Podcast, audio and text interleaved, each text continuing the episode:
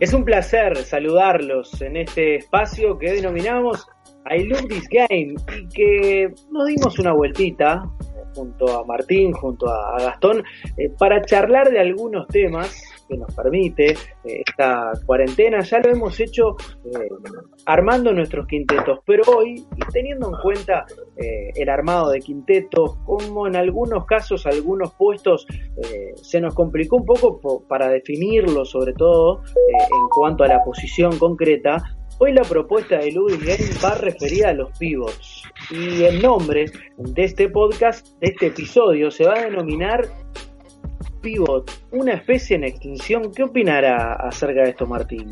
Y bueno, la verdad que lo que estamos viendo a nivel mundial, lo que tenemos la posibilidad de ver NBA y bajo el europeo, este, también ciertos equipos de ligas más también de la región, es como que el, pivot puro, el centro puro, eh, prácticamente ya no lo vemos. Sobre todo, no es que no lo vemos en el, no lo vemos jugar, sino en la cantidad de minutos que tiene, el no jugar ya a través de él eh, y que el básquetbol en definitiva va por otro, otro lado, ¿no?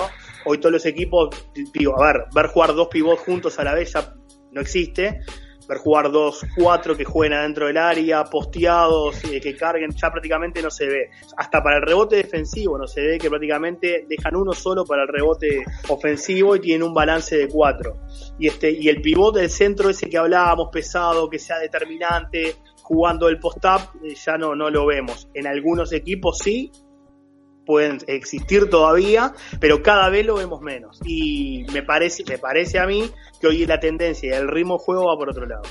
Además, me da la impresión que, porque los tres somos de la misma generación, los equipos formados en base a esa figura y armados desde ese lugar, con ese jugador y rodeado a esa figura, ya dejaron de existir. Y las grandes figuras están en otro lugar de la cancha.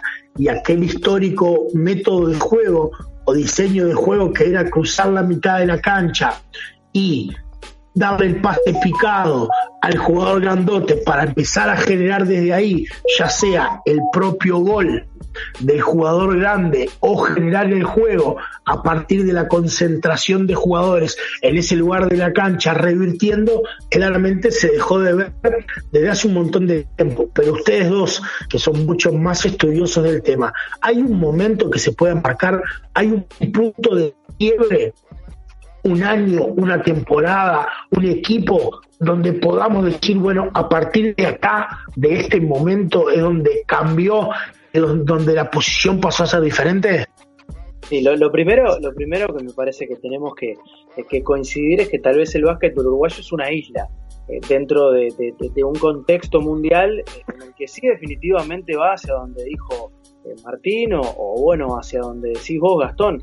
Eh, ya hace algunos pero sí, va ya creo que está instalado, no es que va, no es algo que estemos hablando capaz a algo de futuro y que bueno, que la creo que se está jugando así, es la manera que tiene de jugar y los cinco son atléticos, son los que corren la cancha, son los que llegan rápido para cortinar al base cuando llega jugando en transición ofensiva y continúa hacia el aro corriendo y ahí empiezan a generar todas las rotaciones ofensivas.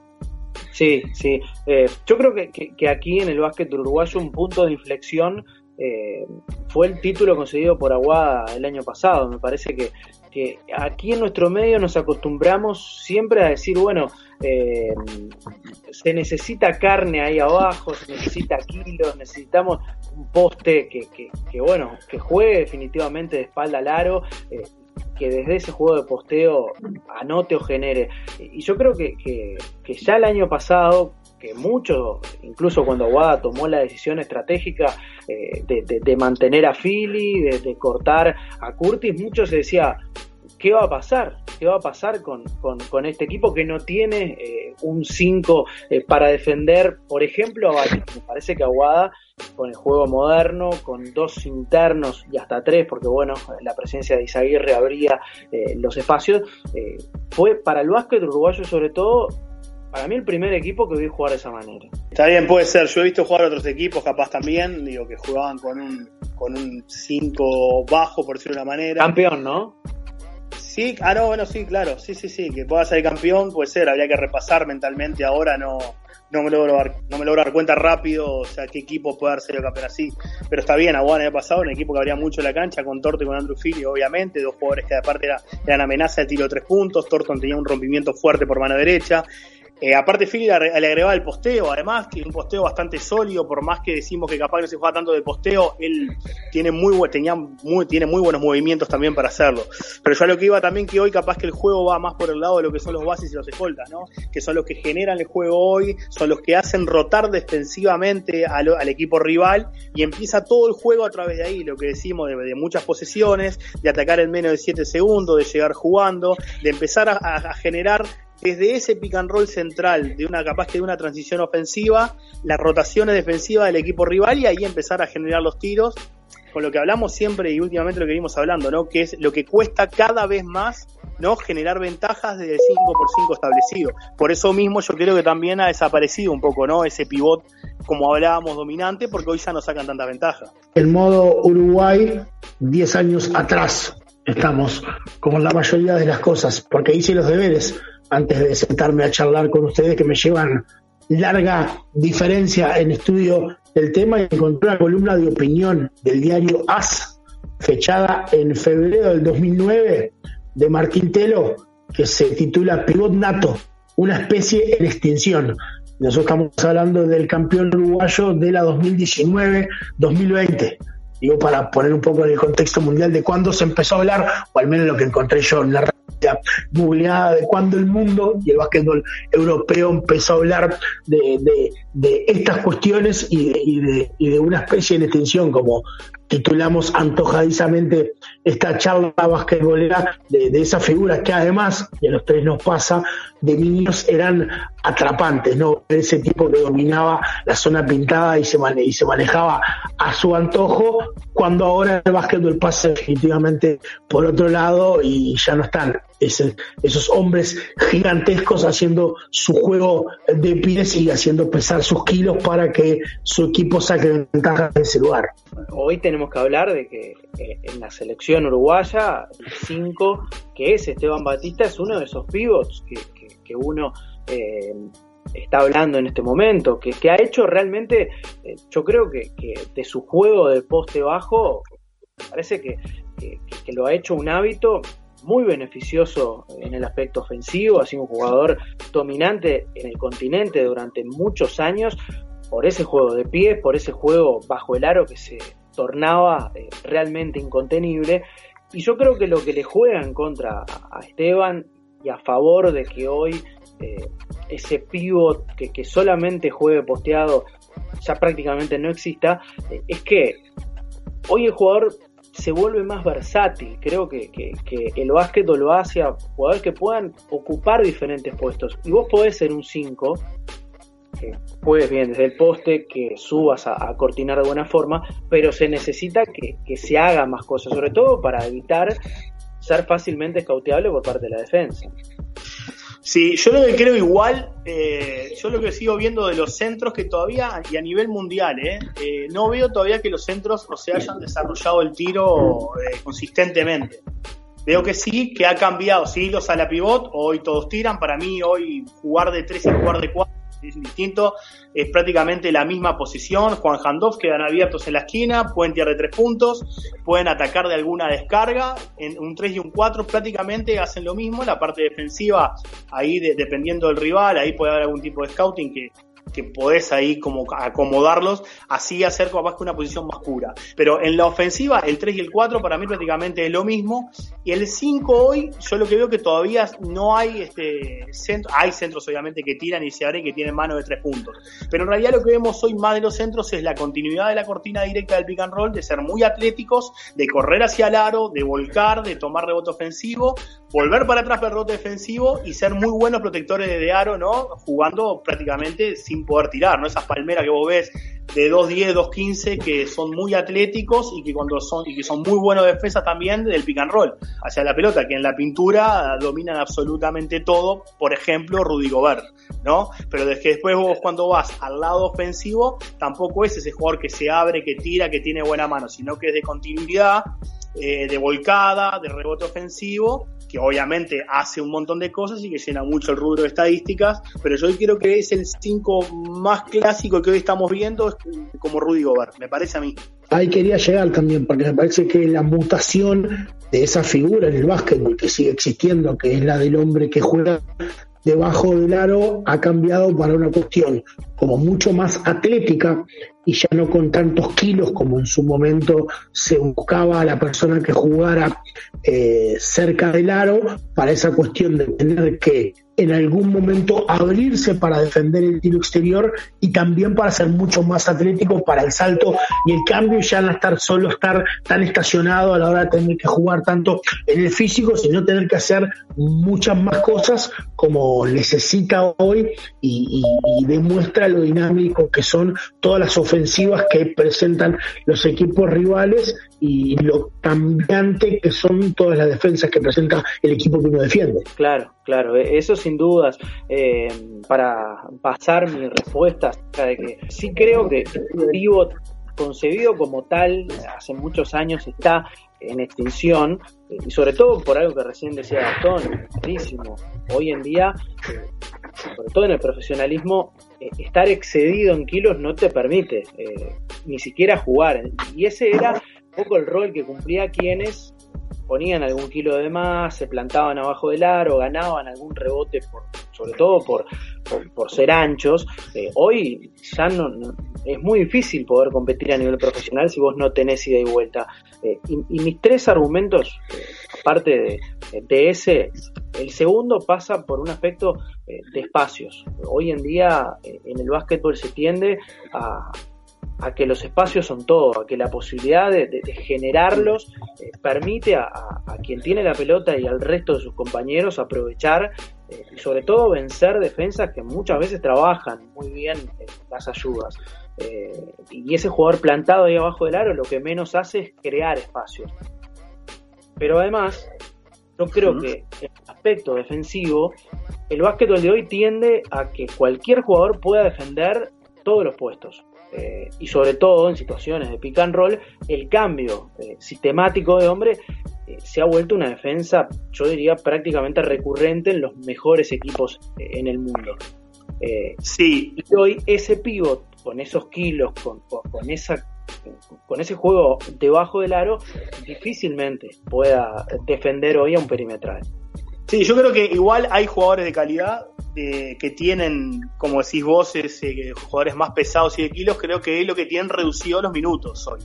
Claro. Yo creo que siguen estando, pero lo que tienen es reducido los minutos. Juegan 12, 14, 13, 15 minutos de calidad y después el, juego como que va por otro lado. No sé, me acuerdo Gran Canaria ahora, Borussi, por ejemplo que vos lo ves jugar y es un jugador que jugó en el Madrid, que tiene mucho talento, ofensivamente. Vieja guardia, ¿no? Vieja guardia, pero que sigue jugando en ACB, pero también. El titular es otro, él viene desde el banco, cuando está él en cancha van con él directamente para que él pueda generar, pero capaz que no tantos de, él de uno contra uno para él ser para terminar, sino de asistencia, de jugar dos para afuera para que puedan venir los perimetrales y ahí empezar a, generar las rotaciones, pero yo lo que veo que eh, siguen estando, pero capaz que reducidos un minuto y no dependiendo tanto del juego, ahora con ellos, ¿no? Sí, tal vez aquí O'Neal sea un ícono de bueno, eso, claro, fue el de, peso y de todo, fue el más determinante que yo vi, ¿no? Como, como pivot. El arranque de Dwight Howard. Y era, era... tenemos a Dwight Howard como se nos fue de la cabeza y en realidad no lo consideramos, capaz que no lo tomamos hasta en serio. Pero en su momento, en sus inicios de todo, fue un jugador dominante en la NBA. No, no hablo de Shaquille eh, de Jaquino Olajuwon porque tiene otro nivel, eh, más allá que era un pivo puro también, eh, tenía un juego de pies y movilidad y era otro tipo de jugador, ¿no? Pero desde la época de aparte de Shaquille O'Neal hemos visto obviamente jugadores dominantes que lo que decíamos recién, hoy influyen menos en el juego. David Robinson lo pongo yo en esa lista de equipos que, dominaba también sector y sobre todo poniendo también eh, eh, otro tipo de jugador, porque si uno pone una foto de David Robinson al lado de una foto de Shaquille O'Neal, parecen jugadores que no pueden jugar en el mismo lugar de la cancha, digo por contextura física, y jugaban en el mismo lugar, hacían cosas diferentes, pero el resultado era el mismo. Cuando la bola iba a Shaquille, el rival sacaba de abajo, y cuando la bola iba a David Robinson, el rival también sacaba de abajo. Sí, sí, el almirante, el almirante, que igualmente tenía un tirito de la cabeza de la llave que era... Sí, bueno, sí, no, no, claro, porque bien, claramente hay, hay jugadores que también que desarrollan tiro a 4 metros, 5 metros, que lo pueden hacer igual independientemente de, del quilaje que puedan tener o, el juego. Y lo que te decía, lo que fue de las, las, primeras cosas que dije también, antes capaz que uno veía mucho más contraatacar a los equipos y terminar más dos contra uno, tres contra dos. Hoy prácticamente no se ve eso. Y no se ve también, me parece, por el tema de la ocupación de espacios ofensiva, pero como vos también quedás para el balance defensivo. El otro día yo estaba mirando eh, la final del 84 de los Lakers y Boston Celtics. Opa. más allá que era el mejor nivel en ese momento, era impresionante verlo jugar. Boston se pasaba barro de la pelota, pero de repente terminaban cuatro cuatro jugadores, cuatro personas adentro del área y eran ocho. Entonces, claro, cuando aquel fast break de, los Lakers que a todos nos maravillaba, era porque ellos ya estaban avanzados en el tiempo, pero también por la ventaja que tenían de salir del primer pase, y después porque prácticamente quedaban tres contra uno cuando Magic recibía la pelota ya en, el libre de su área, ya recibían y salían dos corriendo por laterales, y había cuatro Celtics que estaban adentro del área todavía.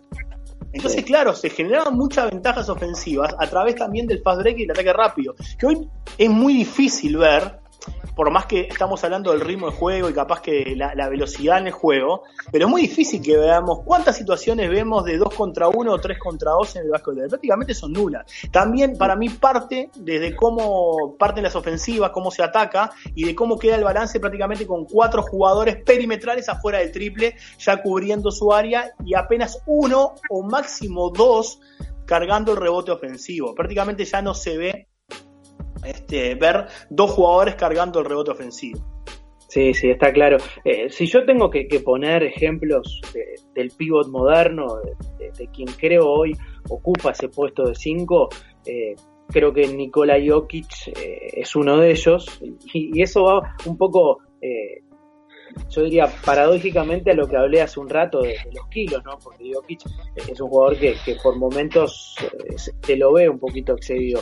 Eh, pero quiero marcar eh, que además el otro día, observando estos clásicos que, nos regala FIBA, viendo una semifinal entre España y Francia, Pau Gasol creo que, que es el pivot moderno a la perfección, un jugador que en el poste sacaba ventaja, jugando abierto, tenía una capacidad, un juego de piernas, eh, además de, bueno, eh, también algún, tiro confiable, cortinando era brutal y en defensa eh, intimidaba lo que fuera y además siempre parado en el lugar exacto, ¿no? Yo creo que, que, que el puesto de pivot hacia ahí, o por lo menos lo que creo es eh, una excelencia, eh, es eh, el, catalán que realmente en ese partido, si lo pueden ver, hizo todo, no le faltó nada, fue un clinic del pivot moderno.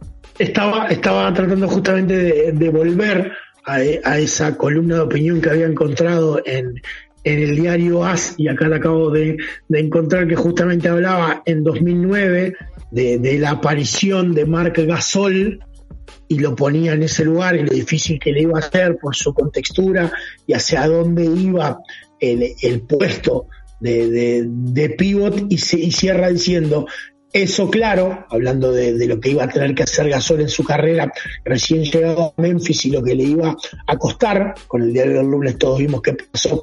Otra cosa, cierra diciendo, eso claro por no hablar de su hermano Paul, digno heredero, un españolítico, un españolito del mítico Jabbar en los Lakers, ante la ausencia de titanes del Madrid que, que sacrificó su artillería exterior para fortalecerse dentro parece obligado a cambiar de criterio. Justamente esto que venías diciendo vos a propósito de todo lo que hizo en su carrera en ese lugar de la cancha del cual hablamos en esta edición del Ludwig Game, Pogasol. Bien, eh, acá coincidimos. Queremos saber tu opinión. Si vos también estás de acuerdo eh, con que en definitiva es una especie de, extinción, o mejor dicho, ha progresado, ha cambiado este puesto de 5 en esta modernidad del básquetbol. Arroba y Game, ahí podés opinar acerca de este tópico que hoy charlamos, como siempre, acompañándolos en eh, este podcast con mucho básquetbol para disfrutar en la cuarentena. Ha sido un placer.